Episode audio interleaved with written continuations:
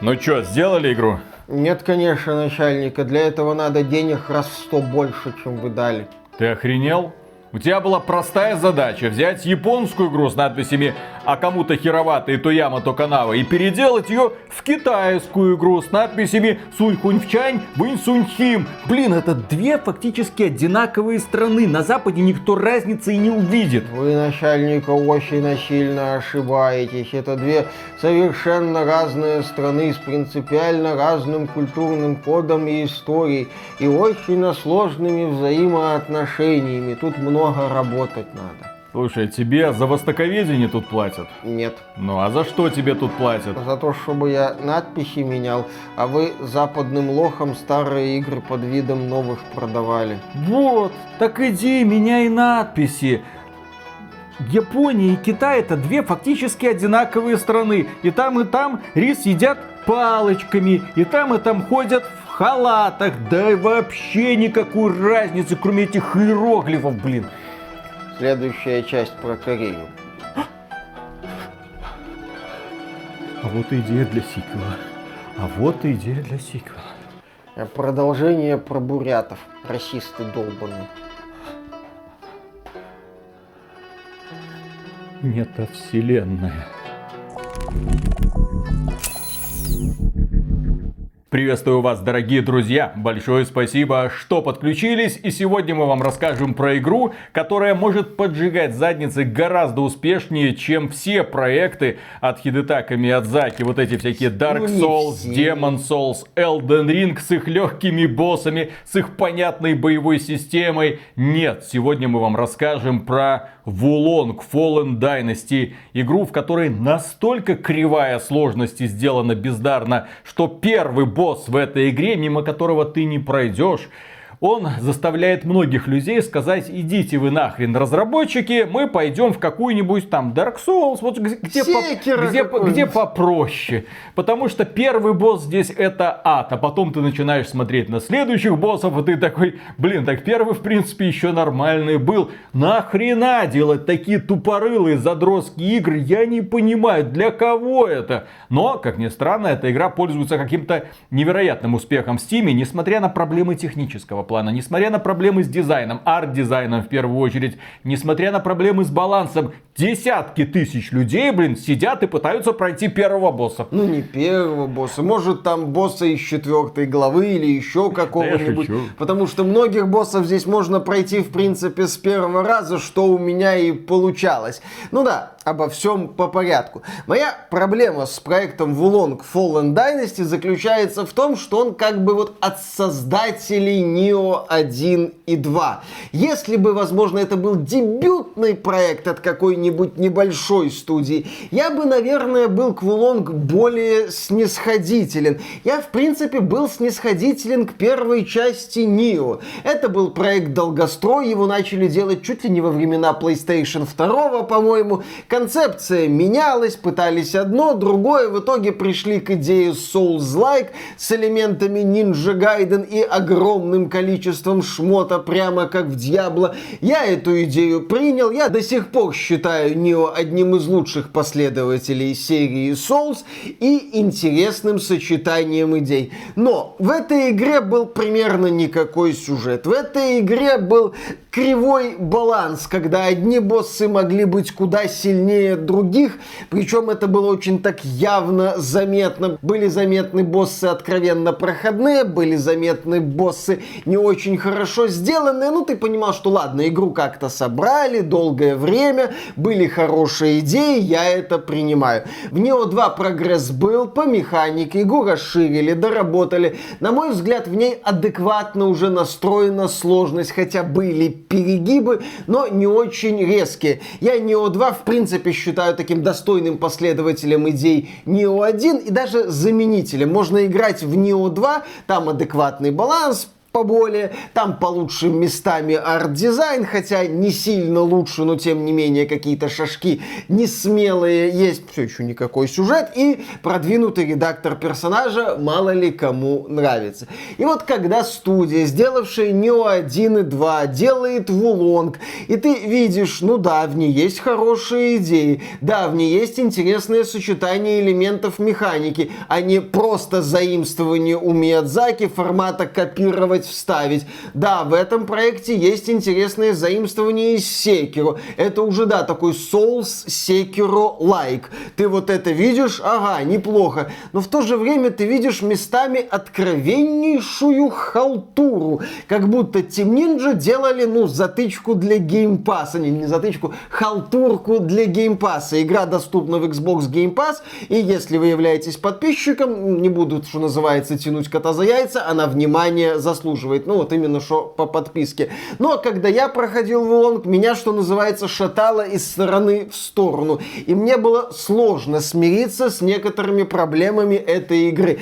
Вот с чего Виталик начал, что здесь неадекватно сложный первый босс. В Нио 2, насколько я помню, баланс был более продуманный, более такой плавный. Нио 2, да, тебя регулярно шарахало по яйцам, но делало это как-то умнее более умело, нежели это периодически делает Вулонг. То есть ты видишь эту проблему и говоришь, ребята, как вы это не заметили? Почему вы считаете, что это приемлемо? Вы ж не первый год этого мультипликатора японского копируете. Ну, ха-ха-ха, ну как же без этой шуточки еще про ядовитое болото будет, разумеется. Ну, начнем с такого очевидного проходного элемента, про который стоит сказать, но про который не стоит много говорить. Это сюжетная составляющая. Китай. Ну, в него у нас была мрачная фэнтези-версия Японии. Теперь у нас китайская мрачная фэнтези. Какой-то принципиальной разницы я не заметил.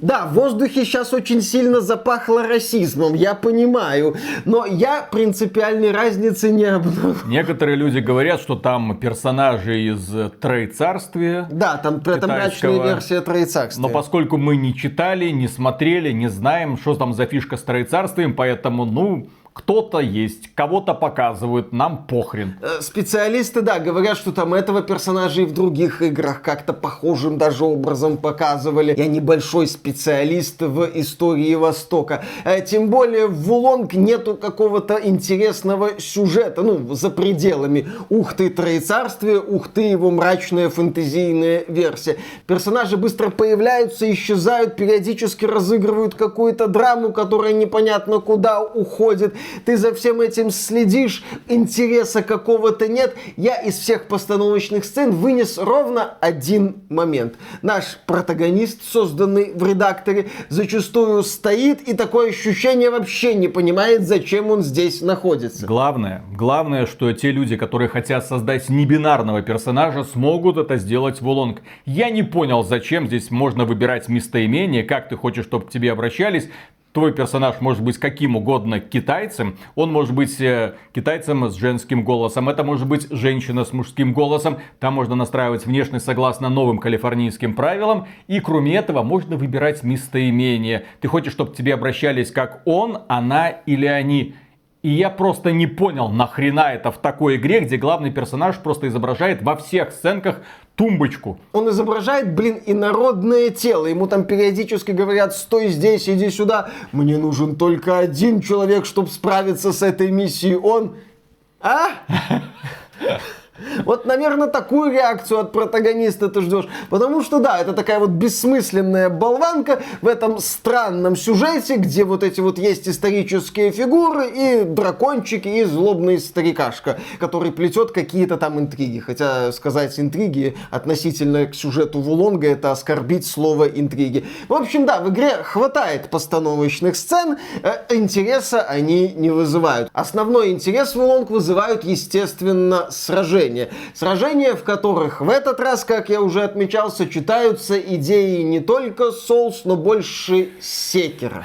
Парирование. Да, парирование. Да, здесь надо парировать удары. Можно парировать обычные удары. Настоятельно рекомендуется парировать сильные удары противников. Красненькие. Как, да, у них загорается такая вот красненькая пляма на теле, и ты должен этот удар парировать. Причем ты должен нажимать парирование не когда вот противник замахнулся, у него это красное сердце загорелось, нет, а когда вот он собирается тебя ударить. Но, что ключевое по Вулонг, здесь вот это окно парирования, оно вполне себе не маленькое. Здесь есть занятный момент, чем тяжелее броня, тем меньше окно для парирования. Причем здесь есть отдельный навык, который позволяет тебе носить тяжелую броню и легче парировать. Тоже такой занятный, на мой взгляд, штрих. Но я ходил в средней броне, я немного прокачал этот навык на ношение, скажем так, брони. И какой-то катастрофы с парированием у меня не было. Я плюс-минус мог парировать большинство ударов вот этих вот сильных. Я понимал действия противников, я их изучал и впоследствии их не безуспешно парировал. Здесь противники могут нападать группами, они агрессивны, они активно блокируют твои удары. Но здесь можно комбинациями пробивать их блоки. Главное не получить в это время удар в спину. В игре полно разного оружия, которое влияет на стиль боя. Ты можешь комбинировать два вида оружия. Ну как ты можешь комбинировать? Здесь оружие завязано на конкретной стихии. И угу. вот если ты прокачиваешь определенную стихию из пяти, то ты должен, например, вот все, я меч и буду использовать до конца конца игры. Все, точка. Ну, ты можешь использовать. Я не только меч использовал, я начал с меча, потом перешел на вот такую длинную штуку с э, наконечником острым. Очень полезная тема. Есть быстрое оружие, есть медленное. Не Длинная то, что... штука с острым наконечником, это, Миша, копье ради бога, хорошо, пусть оно, то может оно как-то по-другому называется в э, китайской системе классификации холодного оружия. Я в этом не, не специалист тоже. В общем, я комбинировал. А палка с веревочкой это лук, кстати. Да, да, да, да, да. Такая вот хрень, которая натягивается, это арбалет, да. Это рогатка. Рогатка, точно. В общем, Опять да. ты все забыл. Да. В общем, здесь создатели Нио верны себе. Есть много разного оружия. У оружия есть способности, у героя есть магия. Периодически героя сопровождают напарники, что тоже упрощает тебе жизнь. Контрольные точки не очень далеко расставлены. Здесь Вулонг не пытается быть какой-то супер зубодробительный. Да блин, взяли концепцию Нио с маленькими уровнями лабиринтами, хорошо выстроенными, но тем не менее вот этот уровень лабиринт должен зачищать, изучать, уничтожать врагов. О, нашел босса, завалил босса, переходим к следующему ну, маленькому уровню лабиринта. Это не очень плохо, тем более, что в этот раз эти уровни лабиринты, они трехмерные, потому что разработчики в Улонг посмотрели на Секера и такой, о, нормальный полноценный прыжок. Это смешно звучит с одной стороны, но с другой стороны, как и в том же Elden Ring, полноценный прыжок позволяет разработчикам создавать трехмерные локации.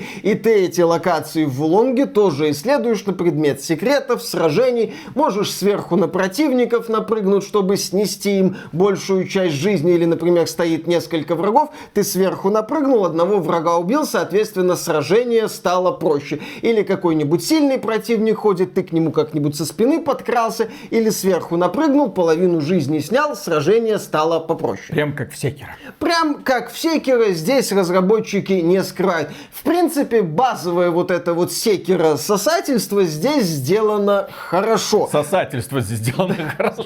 Э, э, Особенно у боссов. Э, это мы к вопросу и сосательства в смысле сосать, а не в смысле Souls-like. Мы еще вернемся. Пока мы говорим говорим о сосательстве как подражание серии Souls. В этом вот смысле. Mm-hmm. Вот эта вот часть бегать по уровням, уничтожать противников, искать секреты и собирать шмотки вполне себе увлекательно. И да, Вулонг сохраняет традицию Нео. Здесь полно разных шмоток с кучей характеристик. Кому-то это нравится. Мне такая идея в целом нравится. Я понимаю, что есть люди, которые устают ковыряться вот в этих бесконечных списках, там плюс сюда, минус сюда, это там бонус на огонь, а у меня все-таки больше прокачана земля, или это на воду, а у меня прокачан огонь. Не всем такое нравится, кто-то предпочитает подход Soul с фиксированным набором брони, но мне вот эти вот фонтаны лута доставляют удовольствие, и я радуюсь, когда я нахожу шмотку получше, чтобы вот уже ее прокачивать. Любителям золотого дождя посвящается. Естественно, конечно, золотого, фиолетового,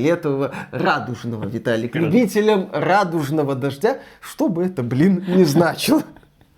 В общем, может показаться, что перед нами крепко сбитый такой продуманный Sekiro Souls-like со щепоточкой идеи от Нио, не такой суровый в плане блокирования ударов, как Sekiro, то есть еще и добрее по отношению к людям, и с кучей возможностей, которые тоже делают сражения проще, ну, во главе с этими же напарниками и там всякими спецспособностями, которыми ты можешь часто пользоваться. Вот как разработчики все делают, какие они молодцы. Не совсем. Но, так наше традиционное но. В игре есть система флажков, а у героя есть ранг стойкости. Вот этот ранг стойкости это цифра над запасом здоровья. Чем у героя ранг стойкости ниже, а у противников выше, то есть чем больше разница в этом показателе между героем и противниками, тем противники сильнее по отношению к герою. Ты этот ранг можешь повышать, убивая врагов врагов. Но если ты умер, этот ранг падает. И надо как бы его держать как можно выше. За, чтобы держать его как можно выше, чтобы перманентно повышать ранг стойкости на миссию. Перманентно на миссию. Восхитительное описание. В рамках миссии. Чтобы в рамках миссии повысить этот ранг и не бояться умереть, надо ставить флажки. В игре два типа флажков. Основные это контрольные точки, по костры. сути. Костры, да, точно. Это костры, ты их не пропустишь. И как бы секретные флажки, такие мини-флажки, они тоже повышают твой постоянный ранг стойкости, но найти их бывает очень и очень и они специально непросто. еще спрятаны так, что хрен найдешь.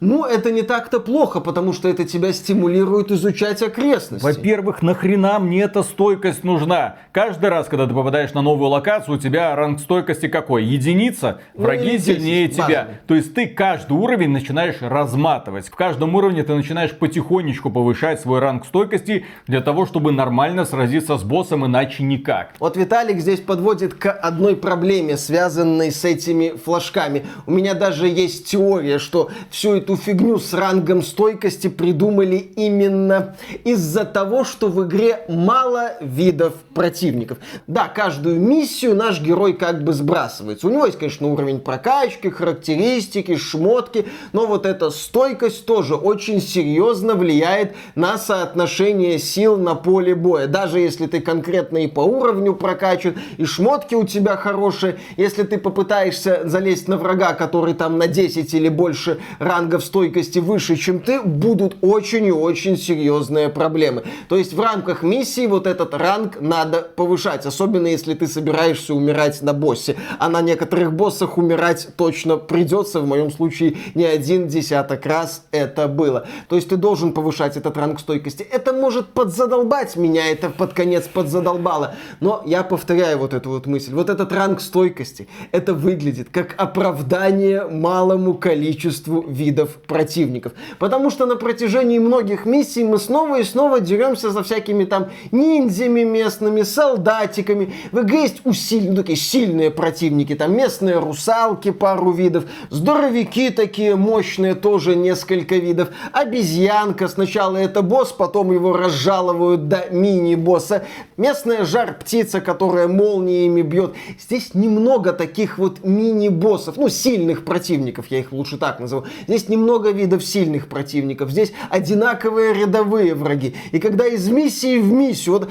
в предыдущей миссии ты прокачал стойкость, ты этих здоровяков и воинов валил, ну, без проблем. Начинаешь следующую миссию, видишь тех же врагов, тебе говорят, минуточку, вот ранг стойкости, будь любезен. Вот эта вот идея, вот эта со стойкостью в купе с малым количеством врагов, очень сильно портит впечатление от приключения. Потому что у тебя возникает вот это ощущение, ощущение, что твой прогресс искусственно сдерживают, что тебе не дают вот становиться и сильнее, и сильнее, и сильнее, от уровня к уровню, от миссии к миссии. Плюс к этому уровень стойкости влияет также на то, какие ты магические способности можешь использовать. То есть, с одной стороны, ты прокачиваешься, у тебя какой-нибудь там уже 30-50 уровень, ты открыл много видов магии, но ты не можешь их использовать на новой локации, потому что на новой локации у тебя уровень стойкости еще недостаточно высокий. И ты заново начинаешь. То есть у тебя герой прокачан, но каждую новую локацию ты начинаешь проходить как будто героем первого уровня, который постепенно открывает себя заново. Как я уже отмечал, искусственное сдерживание вот это появляется, и это не очень приятно.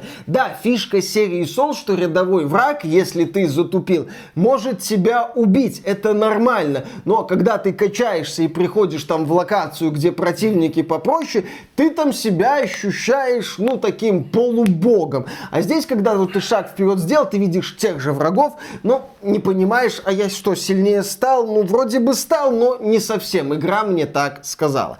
Насчет, кстати, вот таких неоднозначных моментов. Подходим к главному, на мой взгляд, неоднозначному моменту. Это баланс боссов. И вот тут, да, перед нами появляются знакомые эмоциональные эмоциональные качели, которые в начале игры бьют тебя со всей дури по лицу. Когда мы должны были начинать стрим Вулонг, некоторые люди там писали ехидно в комментариях. До встречи на первом боссе. О, у Виталика очко сгорит на первом боссе. Ну, внимательно посмотрим, как Виталий будет разбираться с первым боссом. Я предвосхитил эти ожидания. Я загрузил игру, запустил ее и начал в лихорадочно пытаться убивать первого босса для того, чтобы потом долго на нем не висеть. И я таки его убил. Причем убил, я не скажу, что с большими проблемами. Я когда понял, что все завязано на системе парирования, то есть его не надо бить, его нужно только парировать. Но проблема в том, что у него одна фаза, потом внезапно берется вторая фаза. Зачем? И во второй фазе он тебя начинает атаковать уже безостановочно. Приходится или уклоняться, или парировать. И многие люди на этом сыпятся, потому что начинается такая вот бум-бум, бум-бум, удар за ударом. И его нужно конкретно парировать в нужный момент. То есть я эту битву прошел, я понял, что это за босс, он -то тебя должен обучить необходимости парировать каждый удар, потому что дальше будет только сложнее. Но при этом, твою мать, я на нем потратил часа два. Я его бил где-то часа полтора, и да, он мне попил немало крови, потому что вторая фаза непростая, потому что ты еще первую фазу должен пройти с минимальными потерями.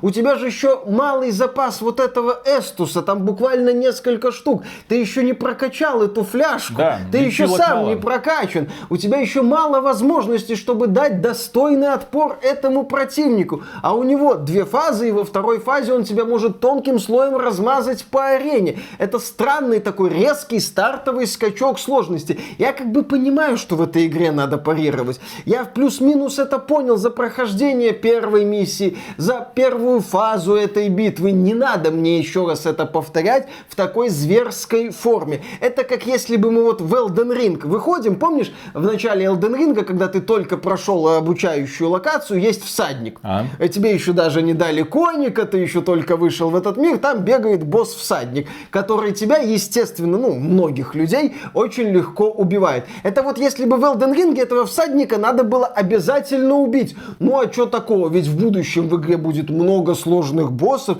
ты должен быть готов к этим боссам. Нет, это очень странный скачок в балансе, это очень странный подход, и как-то оправдать я его не могу вообще никак.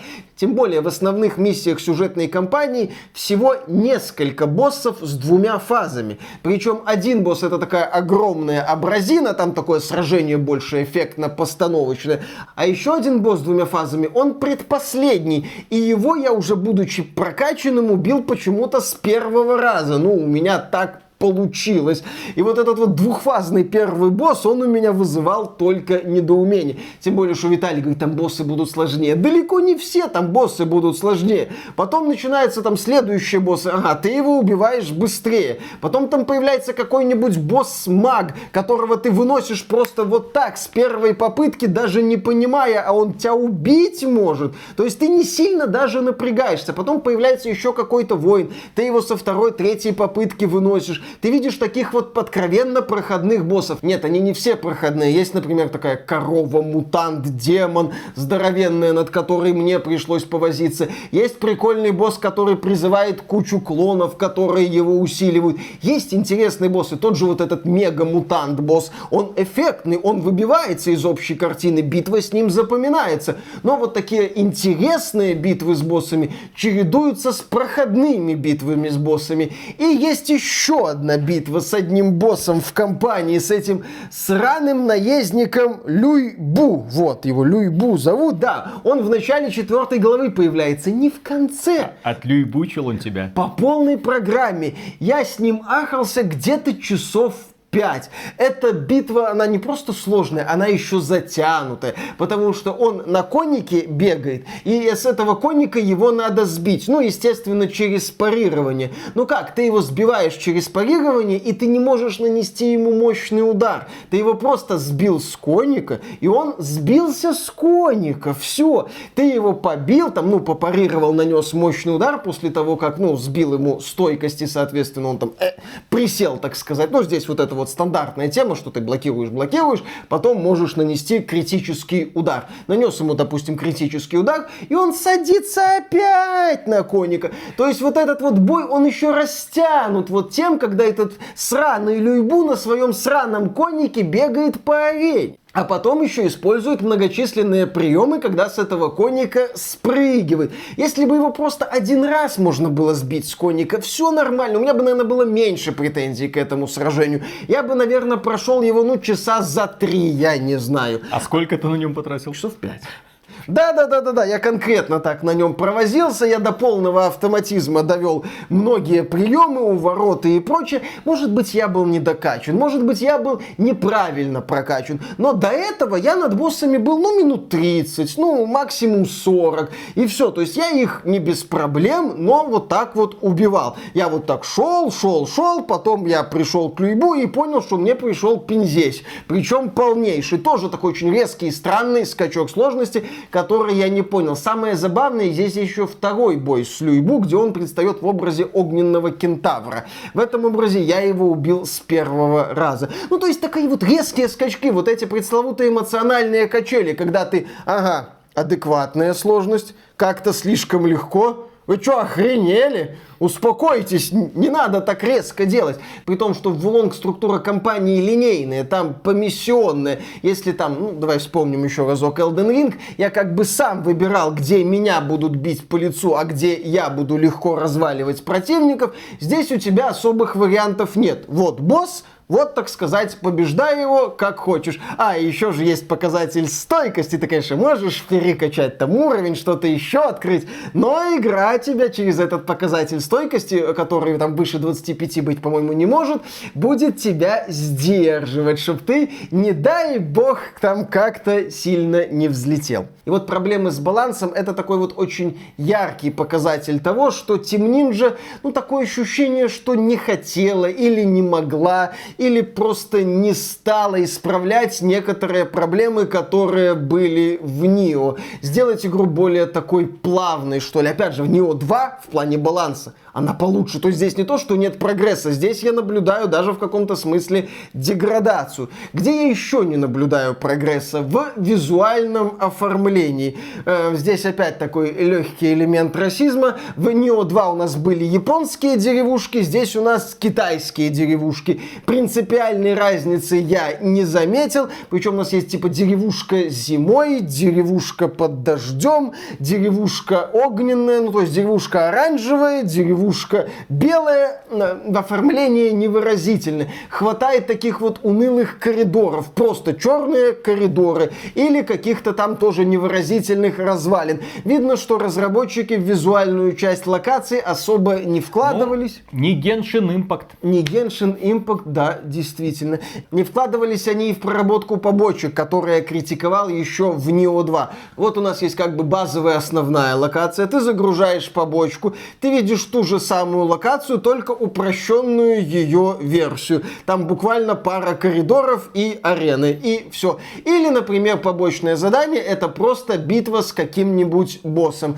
Есть, опять же, в побочках прикольные битвы, но зачастую ты сражаешься с теми же боссами, с которыми дрался в основной кампании, и с теми же противниками, с которыми ты дрался в основной кампании. А с учетом того, что видов противников здесь и так мало, опять сталкиваться с ними в побочках, ну, это по меньшей мере ленивый подход. А я бы даже сказал позорный. Побочка это, естественно, повод прокачаться и найти там какие-то новые шмотки для усиления своего героя. То есть они не бесполезны, но сделаны халтурно, будем честны. И вот я провел в Улонка где-то 35 часов и не выполнил только три побочки. Потому что я понял, что уже ничего какого-то принципиально нового мне игра не даст. Тем более там одна из таких побочек, которые открываются после победы над последним боссом, это серия битв с противниками, которые мне опостылили в основной кампании.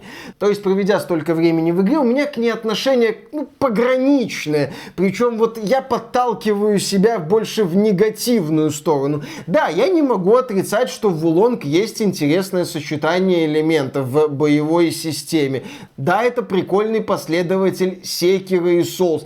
Да, с таким вот внушительным списком удобных, на мой взгляд, поблажек, которые делают игру менее жопоразрывательной. Ну, во главе с поблажкой в лице большого окна для парирования этих ударов, ну или духов, которых ты можешь призывать, чтобы они тебя лечили или наносили мощное повреждение противнику. То есть игра игра дает тебе возможности, чтобы ты ее побеждал. Боссы есть разнообразные, суровые, хорошо продуманные. Зачистка локации не скучно. То есть я вот смотрю на это хорошо, интересно, достойно. То есть видно, что вот такая подборка хороших идей. Но от создателей Neo 2, от студии, которая уже делала раз Souls-like, два Souls-like и делает три Souls-like, мне хочется все-таки видеть прогресс, ну, не во всех абсолютно аспектах, но хотя бы во многих, что ли, аспектах. Может быть, я многого прошу, но мне неприятно видеть настолько кривой баланс.